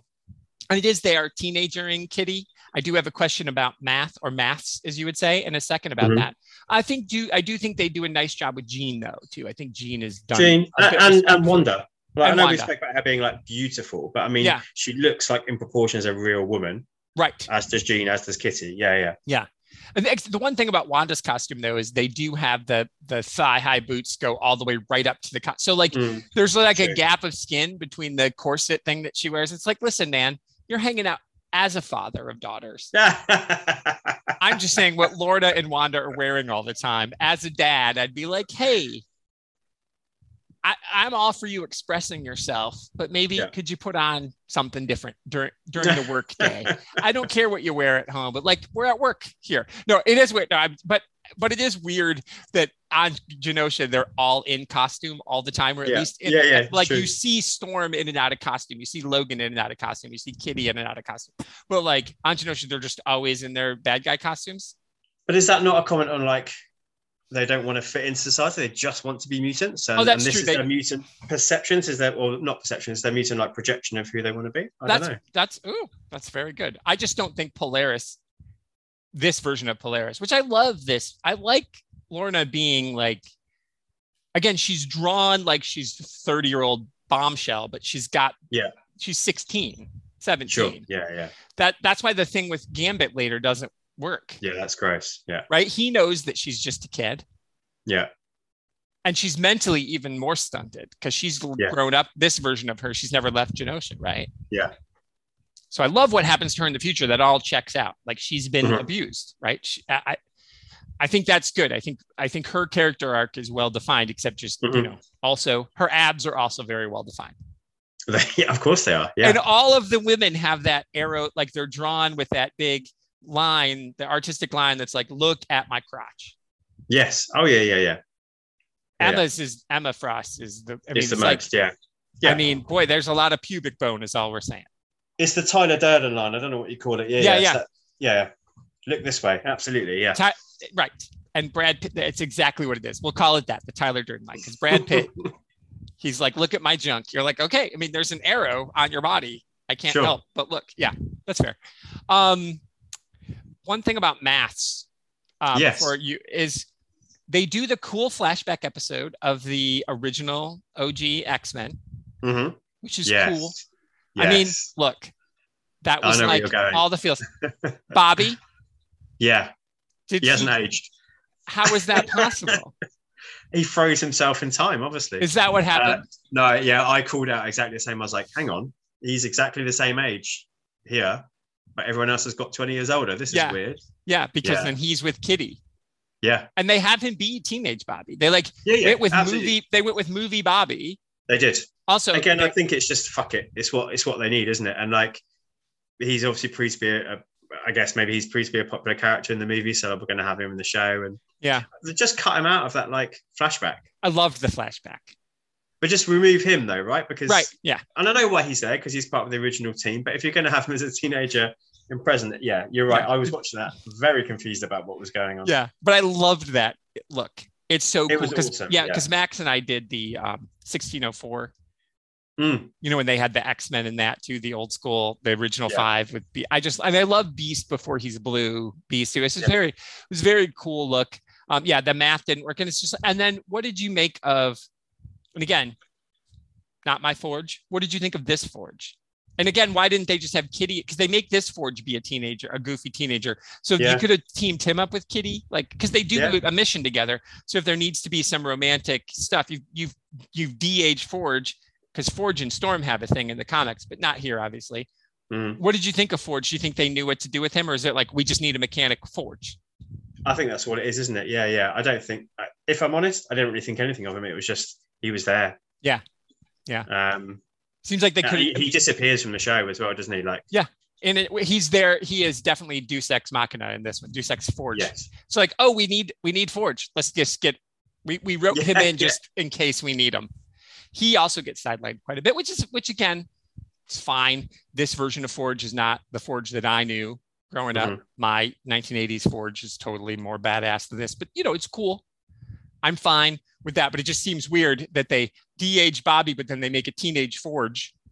as well. Yeah, yeah, yeah. So he's there. yeah.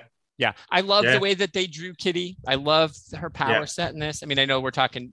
So through the 2022 lens, Kitty Pryde is the star. Yes, agreed. Yeah, yeah. I think the, the way they use her is really, um, really well. We'd like to, what, what we'd like to see if they're going to use her as a character in animation or live action, or again, like how she's not had something focused on her. Maybe, maybe that is the plans. We know X Men are coming at some point. Um, and this would be the way to go with her as a character, as she's depicted here. Definitely. There's a kid, um, and I didn't see the movie, but she's from a show I watched, and I know you saw Mhm. Once Upon a Time in Hollywood. There's a kid actor in there, Julia Butters is her name, and I know. Oh yeah, who put in the um in the DiCaprio like in the in the Western acting? Yes, yeah. Yes. Yeah. Yeah. Yeah. What do you think, Hello. Kitty Yes. Pryde? Hundred percent. She, She's amazing. I mean, I've only amazing. ever seen her in that, but she's I- I- amazing. she was on a. TV show we watched, and um, Okay. she she after um, um, Once Upon a Time in Hollywood, Mhm. she asked to be let out of her contract. Like Tarantino saw that sitcom, was like, "Who the Yeah. fuck is this kid?" Yeah. Brought her in, you know, for her hiatus, made the movie, and she's we watched the show because of her. And when she left, and the kid they replaced her with was fine, but she, Mhm. the show we turned out the show actually wasn't good. Mm. She when, and when you've got a 12 year old as anchoring your whole show, and they, from the first season she was nine, she completely anchored the whole Wow. show. She's Yeah. better than everybody else in it. She's so good. Like outstanding. She steals Mhm. every scene. She she outacts all the professional actors. Yeah. Um, so to me, she's probably like 13 now, 14. So if they Yeah. if they wanted to do a true teenage Kitty Pryde, I don't know that you could.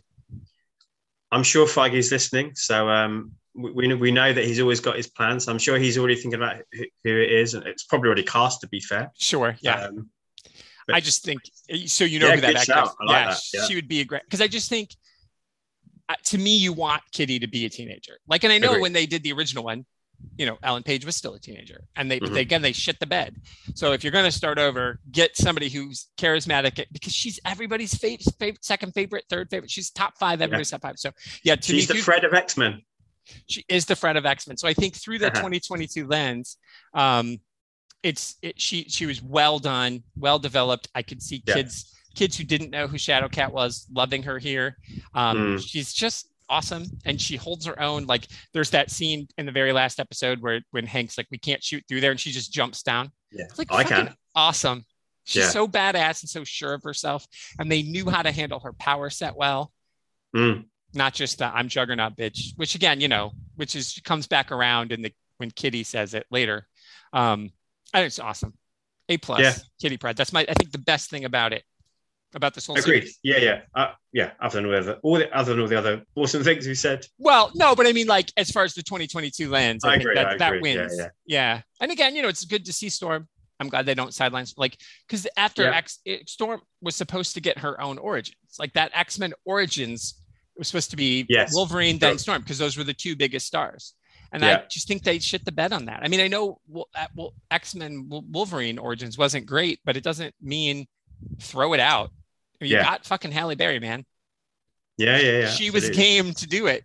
Go Yeah. make the movie. I, I think they were still just too afraid to have a black female superhero. I'm it would sure. have been a female led. Think about how fucking cutting edge. How f- they could have changed the landscape. Female led, black. Yeah. Yeah. I mean, superhero. And she's one of the most powerful X Men. And she leads the X Men for a reason. It would have been super cool to have a Storm origin movie. And we never would have got Catwoman. Ugh. And the world All the more been- reason. that was such a piece of shit. but it was DC. DC was willing to do it though. yeah, right. and and you know marvel wasn't i mean clearly they can say whatever they want but that wolverine origins movie made money it's not wasn't about money it it, was just about them being scared so well anyway they weren't scared in this so well this was good thank you friend i'm excited this is fantastic so I enjoyed it. i thank And you thank for you, choosing thank you for everybody for picking it for us to watch. yes that was right so thank you listeners for picking we should have known Mm. better put, although you know a couple of the other ones were close but the terriers was not it got zero votes Never in there was it? No, no that's okay nobody we hadn't even really heard of it no. So it's fine. This was good. So I'm glad we watched it. Well, all right. So coming up in a month's time, we Mm. will be not fornicating for, with Fringe because that's a that's a different kind of and we won't be fingering Fringe. Those are both different, but we'll be Definitely not. something. We'll be fringy, getting fringy with it. I don't know. Well, Yeah. all, we all we know is that we may or may not have a name, but you'll write an awesome intro. I'll do my best. You're great at that. I appreciate that. So, well, Whether I can for- deliver it on the night, of course, well, it's, it's okay. So in a month from now, everybody will hear us for that. So would you like to, what would you like to say? Obviously we'll listen to the, the theme song.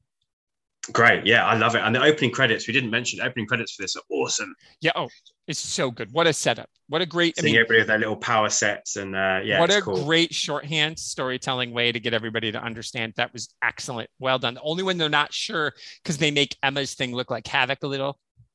True. But Yeah. so you didn't really get that, but everybody else, not that anybody in this knew who Havoc was because you don't see Havoc's power, so it doesn't Yeah. matter. But, but they like did hers when I first saw it. I'm like, Emma Frost has Havoc has Havoc powers. When did that happen? Because that's how they draw it in the comic with the circles. Um, Yeah. Anyway, I like.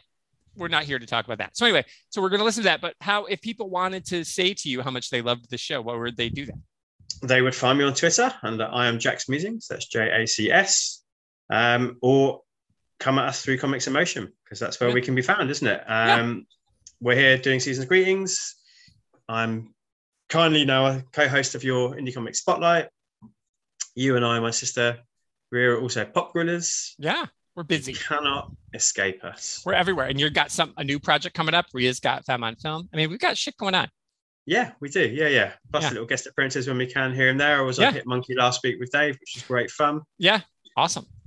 We've got our Southland Towers crossover coming up. I'm pretty excited about that. That's gonna maybe that may challenge for lowest listens of our of our. right up there with uh with uh um uh coffin bound. Still Oh, disappointed. criminal. Cri- what- Absolutely criminal. uh, everybody go listen listen to Coffin Bound and then go read Coffin Bound. It's only eight Agreed. episodes. Come on, people. Anyway, well, so yep, I'm I've got a website, AR Farina. You can find me there. I am on Twitter, sort of. I'm not there very often because I've just found I feel better when I'm not there. So, Mhm. uh, but I tricycle boombox if there, if I do check in, I just am like being passive Twitter. That's I'm, Mm. I'm just jumping in, seeing what's going on, and then I get the fuck out of there just for for my own mental well being. But um, until next time, um, I'm Tony, and this is JAC, and this has been Seasons Greetings, and we will um, do something with Fringe. I don't know. I don't know what we'll do. F is a tough one that doesn't. Yeah, we'll have it. We'll have it by We'll next. have it. We'll have. We've got a month. All right. We'll have it in four weeks' time. Yeah. Four weeks time. All right. Thanks everybody. Bye. Take care.